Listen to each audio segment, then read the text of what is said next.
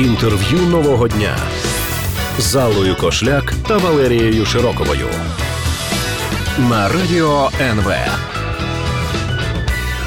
Усім привіт! Це інтерв'ю нового дня. І сьогодні наше інтерв'ю е, присвячене темі, яка є е, головною в інформаційному просторі сьогодні. І, в принципі, вже не один день і не один рік. Говоримо ми про 35-ту річницю катастрофи на Чорнобильській атомній електростанції. Говоримо про переосмислення теми Чорнобиля. Говоримо про те, як е, ось е, ту територію, де 35 років назад сталася е, величезна трагедія трагедія е, можна е, використовувати на благо. І е, про все це ми сьогодні будемо говорити із директором Чорнобиль Тур, головою асоціації чорнобильських туроператорів Ярослав Ємельяненко. Є в нашій студії. Добрий день. Добрий день, радий бути в вашому ефірі.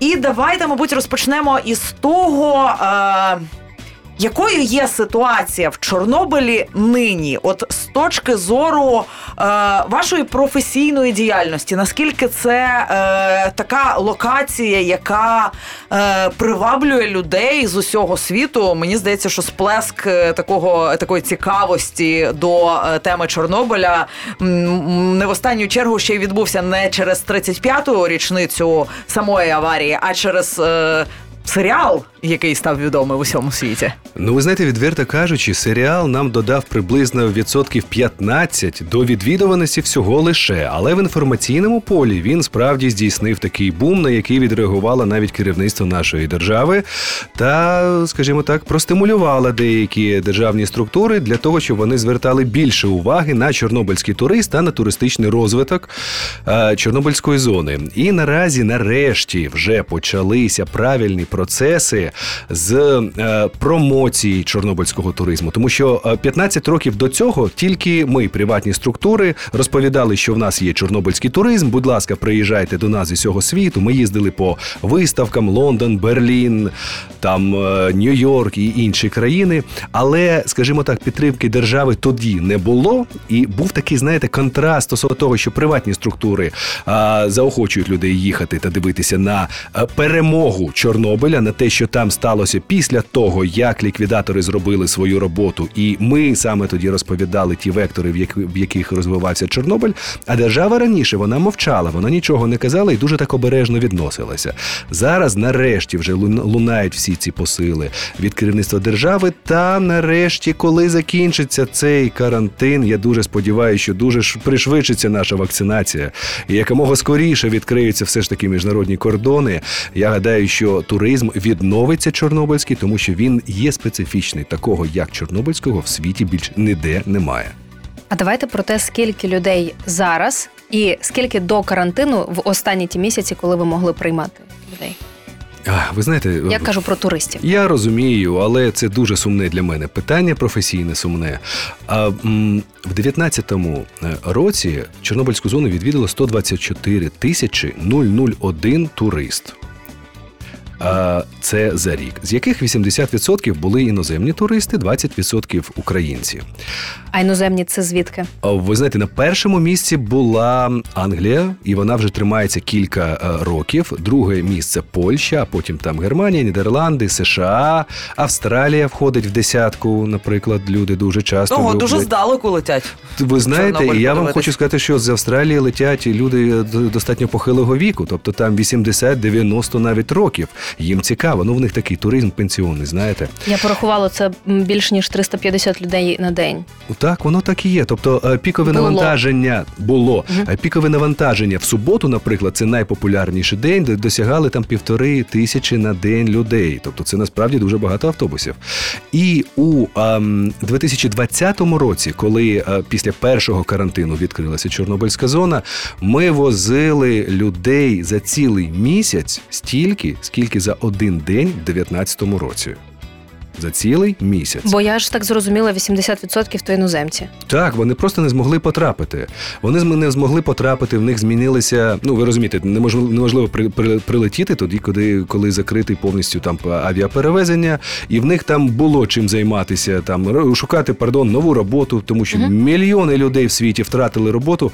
А туризм він трошки, знаєте, в піраміді Маслоу знаходиться Ну, не трошки. потреба. Це не базова потреба, але це теж дуже важлива потреба. І тому ми зараз дуже сподіваємося, що не будуть продовжуватися локдауни, тому що вони продовжують рушити економіку світову. І ніж е, чим довше вона буде падати, тим до тим довше буде відновлюватися такі от речі, як туризм, наприклад. Е, якщо говорити про е, те, е, ну хто і з якою метою їде, ви чи робили ви якісь дослідження? Е, Навіщо? Навіщо люди їдуть до Чорнобиля? Ну, це цікавість е, там через. Ну, я навіть не знаю, екзотику, наукові дослідження, ще щось, якась містика, любителі комп'ютерних ігор. Е, Ви відповіли на своє питання повністю. Насправді дуже різношерстна аудиторія їде в Чорнобильську зону. Хтось їде для того, щоб її вивчати, хтось там, наприклад, щоб послухати птахів, бьордвотчинг і так далі. А хтось хоче просто зробити селфі у відомій локації, там біля колеса чи біля саркофагу. Але всі ці туристи вони потрапляють у лапи наших професійних супроводжуючих, які їм влаштовують мінімум 12-годинний екскурс в історію України, в те, що було, які були передумови аварії, як аварія сталася, як вона відбувалася ліквідація, що є зараз і що буде потім. І справа в тому, що виїздять вони з Чорнобильської зони, навіть тіктокери, інстаграмери і всі інші, вже з величезним розумінням всього, чого сталося, і навіть ліквідаторів деяких вони знають по батькові, як їх звати. Тобто, розумієте, чорнобильський туризм це такий найефективніший інструмент по, е, по-перше, подоланню травм, тому що дуже часто люди приїздять в зону ще боячись радіації.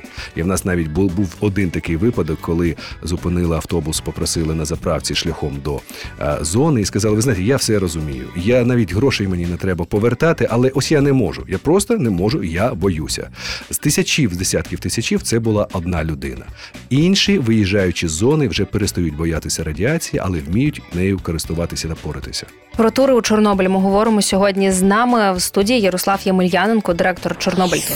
Інтерв'ю нового дня з Аллою Кошляк та Валерією Широковою на радіо НВ. Ми сьогодні говоримо про Чорнобиль. З нами у студії директор Чорнобиль Тур, голова асоціації чорнобильських туроператорів Ярослав Ємельяненко. А з тих туристів, які приїжджають до Чорнобиля, що найбільше викликає емоцій або найнеочікуваніші реакції? Е, Ну, ви знаєте, по-перше, е, з огляду на те, що більшість туристів у, звичайний час це іноземці, е, їм цікава, по-перше, наша культура. Ми дуже багато часу витрачаємо для того, щоб пояснювати, що в радянському союзі як працювало, і пояснювати ті, ті текстури, навіть побутові, які вони бачать в зразковому радянському місті Прип'ять, яке зараз закинуто. Звісно, дуже багато людей їх цікавить атмосфера, в якій вони опинилися. А це дуже така, знаєте, нестандартна атмосфера з огляду на те, що місто було відселене, але зараз воно захоплене природою. І це такий контраст, знаєте, і можливо, це майбутнє. Ну я не хочу в це вірити, але з огляду на політику, е, яку ведуть люди е, в плані екології, можливо, це знаєте, подивитися, що буде після людства, коли е, ми зникнемо. Тому так і в минуле, і в майбутнє. Так, а можете сказати, які конкретно артефакти найбільше дивують людей, які приїздять в Прип'ять чи Чорнобиль? Е, Це місто Прип'ять номер один. Що саме? Е, Ви знаєте, все місто. Ось е, людям дуже. Як вам сказати, це змінює ем, їх сприйняття життя взагалі, коли вони бачать, що є місто, яке повністю покинуто людьми з причини людської помилки, і вони бачать результати цієї людської помилки. Тобто, що тут ніхто не живе, окрім а, лосиків, кабанчиків е, і так далі. Тобто, це трошки змінює. Друге, це е, ЧАЕС. Сам раніше саркофаг, а зараз нова арка. Це найбільша аркова конструкція в світі, коли там, куди там всередину поміщуються і статуя свободи, і, і так далі. І третій, найтакий. Локація показу найпопулярніша це, звісно, антена Дуга, Радар Чорнобиль 2 який ми в 2012, в 2013 році врятували від того, що його почали вже навіть пиляти на чорний метал, але тоді включилися правильні люди, туризм поїхав, і ми просто ну стали грудьми і не дали його розпиляти. Зараз він вже пам'ятка внесений в реєстр нерухомих пам'яток України. А ось, до речі, про збереження пам'яток якраз хотіла запитати. У нас на сайті НВ і е, також мені здається, і в журналі буде е, такий репортаж. Е, Є е, репортаж із Прип'яті. Е, з'їздили туди наші колеги, і е, серед того, що почули там від е, людей, які працюють, я так розумію, у е, зоні відчуження, зробили висновок, що Прип'ять, ну там все в місті дуже руйнується, і можливо років років за 20 там взагалі нічого не залишиться. От на вашу думку, чи треба це якось законсервувати, чи треба цей е, ну природі дозволити природі взяти своє, і цей процес просто не, не втручатися у нього? Ви знаєте, десь посередині справа в тому, що дуже важливо показувати ще десятки років, а може й сотні років, центральну площу Прип'яті, щоб люди розуміли, яку яким було це місце, щоб це не було просто, знаєте, такі бархани з бетону, заліза бетону, через які проростають е, якісь паростки та дерева. А щоб центральна площа була збережена, і також щоб були збережені важливі історичні будівлі, які приймали важливу участь в історичних подіях під час ліквідації. А всередині них мають бути навіть організовані музеї невеличкі для того, щоб тим людям, що приїздять здалеку, показати, наприклад, прип'ятську квартиру, е, який який був побут, е, які були шпалери, який був телефон. Ну, це ж таки музей минулого, це так музей минулого законсервований людям час. потрібен контраст, подивитися, як було і як стало. Ось цей контраст треба зберігати. Тобто, центральний е, архітектурний ансамбль центральної площі має бути збережений. А всі інші будівлі, звичайні план, ну як це сказати, такі, яких в радянському союзі дуже багато, вони будуть руйнуватися і створювати ось цей контраст. А є технології зараз, як це зберегти? Ну це ж не просто е, старі будівлі, які руйнуються. Це будівлі, е, які руйнуються через те, що місто покинуте через радіацію. Ну тобто там же ж мають бути якісь інші підходи, мабуть, до консервації цих будівель чи ні? Це може Ви бути знаєте, небезпечно. Ми, ми вже років напевно вісім займаємось цим питанням. і Ми неодноразово привозили в Прип'ять спеціалістів з укріплення конструкції, які mm-hmm. обстежували ці будівлі та давали свої висновки. По-перше, що будівлі поки що більшість знаходиться в достатньому стані для того, щоб їх врятувати і законсервувати, тому що з них повиносили, повивозили все, навіть батареї позрізали і таким чином розгрузили конструкції цих будівель. І зараз треба перше, що зробити, як ви бачили, там вже і готель Полісся потрошку починає рушитись. Треба зробити підпорки в проблемних місцях та організувати водовідводи з дахів, тому що саме вода це найбільший руйнівник природний всіх е, рукотворних конструкцій. І після цього вже підуть процеси з часткової реставрації та меморіалізації цих будівель. Це все можливо. Головне зараз вчасно звернути на це увагу. Чи держава е, готова давати гроші? Які дії робить держава, аби якось дбати про цей об'єкт? Ви знаєте, держава, як і ми, я я так розумію, зараз знаходиться в не в дуже такій, е, ну як вам сказати, ситуації, де вони можуть вільно розпоряджатися грошима, тому що ви бачите, зараз і пандемія є, і дуже великі дірки в бюджетах, і зараз дуже дуже важко знайти гроші на це. Але тобто не дає. Вона шукає ці гроші, скажімо так. Але я хочу зауважити, що Тема Чорнобиля вона цікава далеко не тільки нашій державі та нашим українцям. Це е, бренд, скажімо так, світового рівня. І насправді я пропоную залучати до збереження Прип'яті і Чорнобиля навіть е, всю спільноту. Хай це буде США, хай це будуть інші країни. Це краудфандингові платформи. Люди можуть скидатися по одному долару. Це будуть мільйони доларів, які можна буде зберігати, на які можна буде зробити ось ці роботи по збереженню та меморіалізації. Це ви чуєте голос Ярослава Ємельяненка, директора Чорнобиль Тур, голови асоціації чорнобильських туроператорів. Ми говоримо про е, власне те, чим сьогодні є Чорнобильська зона відчуження, е, як зберігати пам'ять про те, що відбулося 35 років тому. Які висновки е, можна зробити з того і чому потрібно про Інтерв'ю це пам'ятати нового дня. з Аллою Кошляк та Валерією Широковою на радіо НВ. Це інтерв'ю нового дня. Ми говоримо з Ярославом Ємельяненко, це директор Чорнобиль Тур. Ем, Чи можна сьогодні підходити до саркофагу? Дивлячись, е, як близько.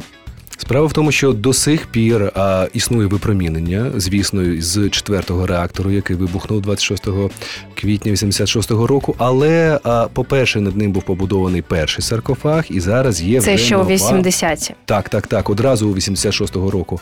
І е, нова аркова конструкція, яка наразі, за моїми замірами, дуже сильно екранує гамма випромінювання. Ну і є набагато більш закритою, ніж перший саркофаг, тому що по станом, скажімо так, на той момент, коли надвигали арку, на саркофазі знаходилося, здається, 1250 метрів, квадратних метрів отворів, через які навіть залітали птахи, які жили всередині та вилітали. Дуже часто ми бачили з туристами, у яких була добра оптика фотографічна. Вони дивилися на цей саркофаг. Видно було, як птички просто туди залетають. Тобто він не був е, герметичний.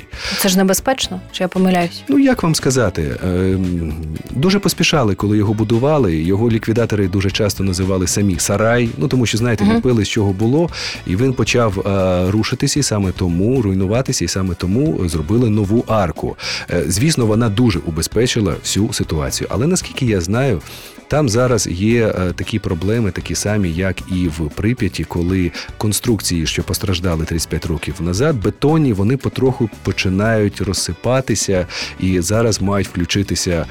На- Навіть третій блок, який є сусідній до четвертого, там є йдуть якісь руйнівні процеси. Саркофаг руйнується? Дивіться, е, саркофаг, той, що був побудований на місці розірваного четвертого реактору, він насправді руйнувався. І якщо ви знаєте, там років з 10-15 навіть підпорки під е, там центральну контрфорсну стіну поставили, тому що е, під час вибуху стіни трошки розійшлися, так знаєте, в різні боки і почали завалюватись. І їх постійно укріплювали. Тобто роботи з укріплення постійно проводилися. І зараз, коли на саркофаг надвинули нову арку, за допомогою роботизованої техніки, е, старий саркофаг мають просто розібрати з часом. Я не знаю, скільки часу на це піде, але його треба демонтувати, бо він не є безпечним. Мгм. А якщо говорити, от е, продовжувати тему безпеки, ви в е, попередній частині інтерв'ю згадували про людину, яка ну сказала, що вона не поїде, тому що боїться, боїться радіації. Якщо говорити про ось це питання безпеки, його вам, мабуть, найчастіше ставлять самі туристи, наскільки там безпечно, небезпечно знаходитися в е, такому турі. Е, чи є зараз дійсно такі місця, куди все ще е, ну там не, не бажано ходити, але люди все одно там прориваються? Сталкери, до речі, чи є досі? Ем, Так, ви знаєте, дуже часто ці питання задають, і ми завжди відповідаємо, що по туристичним маршрутам, якщо люди виконують норми радіаційної безпеки, які прописані для відвідування Чорнобильської зони, з ними нічого поганого не станеться, тому що ну нема там зараз таких рівнів, де вони могли отримати суттєве опромінення. А для того, щоб частинки, тому що є радіація е, промені, а є радіація частинки, щоб вони не потрапили всередину, не треба нічого їсти, ні, зривати, не пити воду з калюж і так далі. Тобто, якщо люди не будуть цього робити, то з їх здоров'ям все буде нормально. Але наразі е, насправді є місця, які не очищені, і в принципі радіаційне забруднення Чорнобильської зони воно дуже плямисте. Тобто на тих територіях, е, наприклад, в рудому лісі чи там на задворках Прип'яті, де захоронювалися радіоактивні речі, там є хотспоти, які достатньо сильно фонять. І наразі, коли люди йдуть нелегально, без офіційного супроводжуючого, дуже часто без дозиметра, вони не бачать цієї радіації, вони себе наражають на дуже велику небезпеку та також наражають своїх близьких. Тому що коли вони повертаються в цьому одязі, не через ви ж розумієте, вони не виходять через КПП дитятки, не проходять дозиметричний контроль на виході, та кудись їдуть у цьому брудному взутті та одягу, вони наражають на небезпеку інших. А є якісь оцінки, скільки таких от людей, які нелегально а, проникають в зону? Вони дуже приблизні, але з огляду на те, скільки людей затримують офіційно, я гадаю, що за там останні роки це тисячі людей, лю- людей в рік. Тому що коли почався карантин, пам'ятаєте, минулого року були дуже великі чорнобильські пожежі, і ми їздили, е, дивилися, е, моніторили стан, допомагали всім іншим. Я заїжджав в Прип'ять. В Прип'яті було повно сталкерів, тому що немає офіціалів, як ми називаємось, немає працівників е, Чорнобильської зони. Поліція заїжджає в в місто Прип'ять один раз на день. Тобто всі сховалися, патруль проїхав і всі вийшли. А вночі просто там вулицями гуляють е, люди, які доходять туди нелегально. Що їм потрібно там? Просто подивитися, чи є інша мета? Як то е, розпил дуги на метал? Ви знаєте, таких сталкерів зараз вже майже немає. Е, я пам'ятаю, як в 2010 році, здається, була там е, найбільша сталкерська сходка, і тільки тоді поліція вперше зрозуміла, що таке сучасний сталкер. Тому що раніше А найбільше це скільки? Ну там здається, людей 30 було. Зустрічалися в Прип'яті.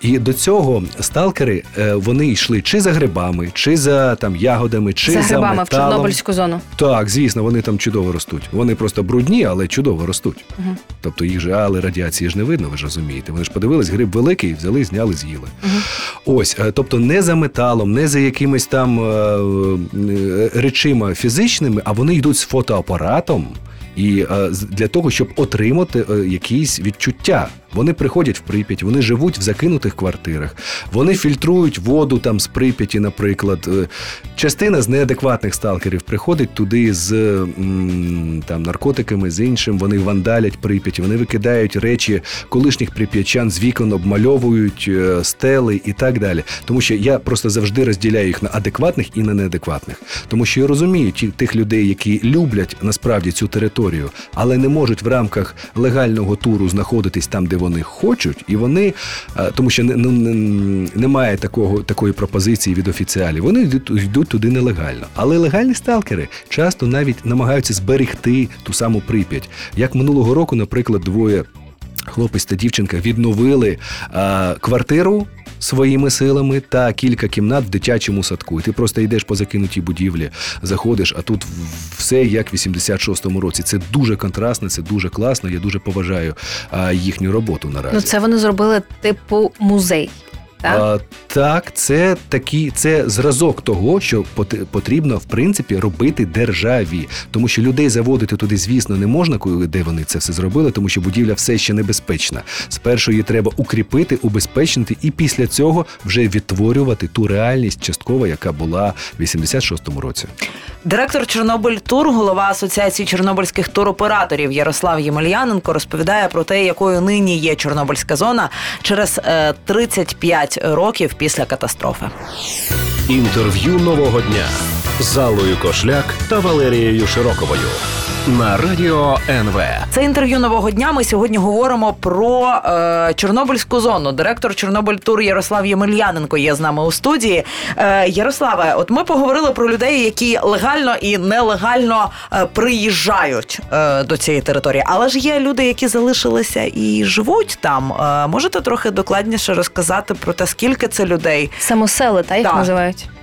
Так, ви знаєте, це самосели. Це люди, які ем, в перші роки, е, чи там через 5, чи, чи через 10 років повернулися до своїх е, радіоактивних осель. Вони відмовились від е, чи не відмовилися, не знаю, від того ж житла, яке їм надало е, держава, і вони не знайшли вирогідно собі місця в іншому соціумі. Вони повернулися туди, де жили їх. Є до речі, батьки. такий художній фільм Брама е, поставили е, знятий за виставою Сталкери. Дуже рекомендую всім, хто цікавиться цією темою. От він якраз про таких самоселів. Так, так, так. І ви знаєте, їх раніше було там півтори тисячі. А з огляду на те, що пройшло 35 років, це все ж таки майже половина життя. І під час е, подій 86-го року ті люди, е, більшість з них не були там дуже молодими. Зараз ті самосели, що залишилися, вони дуже поважного віку, і їх зараз близько 100 людей. Е, більшість живе в місті Чорнобиль, а інші е, в маленьких селах біля Чорнобиля. До них там раз на тиждень їздить автолавка, розвозячи необхідні продукти. До них приїздять туристи, іноземні туристи дуже люблять підтримувати, наприклад, там з Польщі чи з Чехії приїздять на автомобілях, е, е, заздалегідь зв'язуються, питають, що треба, допомагають там на городі поратися, ще щось. Ну тобто, це така, знаєте, дуже тепла річ, тому що в них не вистачає спілкування. Ви розумієте, коли ти живеш один там чи дві хатини на все село, і тільки туристи, в принципі, можуть якось там там відволікти тебе від е, твоїх. Е, але так, вони є, вони живуть. Е, ми намагаємось їх підтримувати. Ну і я їх розумію, ви знаєте, і чому вони повернулися, тому що це неймовірна просто територія. І як показують дослідження, що самосели, які повернулися, та які не мали ось цієї травми переселенця, їх ем, продовжительність життя Тривалість. набагато так життя, вона на 10 майже років більша ніж у тих, що були відселені та адаптувалися в нових місцях. І це попри радіацію. А є якісь Попри дослідження, радіацію. як, е, який в них стан здоров'я, скільки радіації вони отримали? Ви знаєте, це скільки радіації отримали, можна гадаю заміряти на січі, але наскільки я знаю, централізоване такі дослідження не проводилися. Але ми бачимо, що вони живуть довше, вони вони позитивні. Ну Угу. В моїй родині є постраждалі від цієї катастрофи, є люди, які загинули, і це, напевно, головна перешкода, чому я не бачу для себе варіанту, чому я хочу туди їхати. Я думаю, що це місце мене образило, хоч я була дитиною. Типу, це місце завдало шкоди моїй родині. Е, тому я хочу вас питати, чи є історії таких людей, як я, е, які не сприймають це місце, але чомусь вони туди прийшли. Я хочу зрозуміти, чи може відвідування цього зцілити, чи краще не їхати туди, якщо в мене є упередження. Дуже влучне питання. Ви знаєте, це основна задача і місія чорнобильського туризму. Ми закриваємо гештальти. Ми закриваємо гештальти для колишніх жителів. Ми закриваємо гештальти для тих ліквідаторів, які приїхали, е, відпрацювали своє, поїхали. Але з огляду на те, що це події, які були найяскравіші в їх житті, вони кристалізувалися з часом. А з огляду на те, що як радянська влада, так і молода українська влада, вона недостатньо поралася з психологічною травмою, тільки збільшувало її стосовно Чорнобиля. Е, Вона ніяк не вичищала інформаційне поле, не пояснювали, що таке радіація. Вони не працювали з героїзацією цих е, е, Ліквідаторів. ці- ліквідаторів і цієї ситуації. Тобто ліквідатори, які приїхали туди, відпрацювали свою роботу, герої, вони потім десятиріччями мали. В судах, наприклад, доводити, що вони пільги що можуть вони отримати. там були так. в принципі. Тобто, і я їх дуже добре розумію, коли ти робиш національно важливу справу, а потім тобі кажуть, що тебе тут не стояло. А, ну це може стати фіксом, який якимось на багато багато років. І кол і дуже важливо, що коли зараз ліквідатори приїздять, вони дивляться на дозиметрі вже сучасному, вже такому, Мгм. знаєте, не військовому. Ті рівні вони бачать, що це десятки разів нижчі рівні. Вони розуміють, навіщо вони це робили. Тому що якщо зона була закритою в 86-му році і нічого не змінилося, вона залишилась закритою зараз, то навіщо було класти туди здоров'я? А стосовно тих людей, які жили, ви знаєте, є чудові історії. Коли ми були в е, на США на виставці, до нас підійшла е, дівчина, е, яка теж з Чорнобиля. В неї сім'я теж отримала цю травму. Тато працював на ЧАЕС, і вони з сестричкою. Тільки погане знали про Чорнобиль. Вони писали вірші, вони виговорювали це з себе. І вона, по-перше, коли побачила, що є Чорнобиль тур, навіть розплакалась. Після цього підійшла до нас. Ми проговорили годину, напевно. Я пояснив, який є Чорнобиль і що в нього зараз є вже майбутнє. І ви знаєте, вона за через два роки вона збиралася, вона приїхала до Чорнобиля, і зараз її е, відношення до всіх цих подій зовсім інше. Гештальт закритий. Ну давайте наостанок тоді про майбутнє якраз і поговоримо, що буде із е, цією територією. Е, Можливо, е, якою має бути державна політика, якими мають бути, е, якою має бути політика пам'яті, і якими мають бути плани на майбутнє. Якщо ми зараз вже підійшли нарешті до сприйняття, що Чорнобильська зона вона не тільки відчуження, а може і бути і відродження, це означає, що ми всі готові для того, щоб виправити ті помилки, які були нанесені е, нашій нації ось цим неправильним поранням з інформаційним полем Чорнобиля весь цей час. І треба, по-перше, героїзувати все ж таки, зробити цю роботу, змінити відношення людей е, до ліквідаторів. Ви бачили, хоча б колись, щоб ем, дитина чи хтось носив на футболці е, ну, фотографію ліквідатора. А але ж це наші герої. Ну чому там якихось поп е, зірок носять, там ще когось носять? Чому в США, наприклад, дуже розповсюджені футболки з їхніми космонавтами? Тому що там працюють над героїзацією цих подій. З військовими футболки носять. А у нас є свої ліквідатори, які ще живі. І зараз у Чорнобильської зони саме завдяки їхній роботі є кілька векторів розвитку. Ну, ви бачите, по-перше, це заповідник, тому що ці території вони просто неймовірні, і там є повна популяція і волки, і рисі. Я був дуже здивований, коли, коли дізнався, що в Київській області є рисі, тобто в нас не горний район. А ще стадо диких корів. Е, Пам'ятаємо ці відео з корів там нема, але так коні є. А да, Приживальського, так, це був фейк. Ага. Розвиток техногенний, тому що Україна краще ніж будь-яка країна має порати, вміє поратися з радіацією, тому що ця аварія сталася на нашій території. Ми експерти. Так, так, так. І е, третій розвиток це історичний, культурно-історичний, це пам'ятки, це меморіалізація, це наше майбутнє в ЮНЕСКО. І четвертий вектор це туризм, тому що це все демонструвати наші досягнення треба саме через туризм, і саме він показує, чого ми досягли. І допомагає осмислити, що катастрофа сталася і що ми нині з нею можемо зробити. Дякую дуже. Це Ярослав Ємельяненко, директор Чорнобиль Тур. Сьогодні звітав до інтерв'ю нового дня. Інтерв'ю нового дня з Аллою Кошляк та Валерією Широковою на радіо НВ.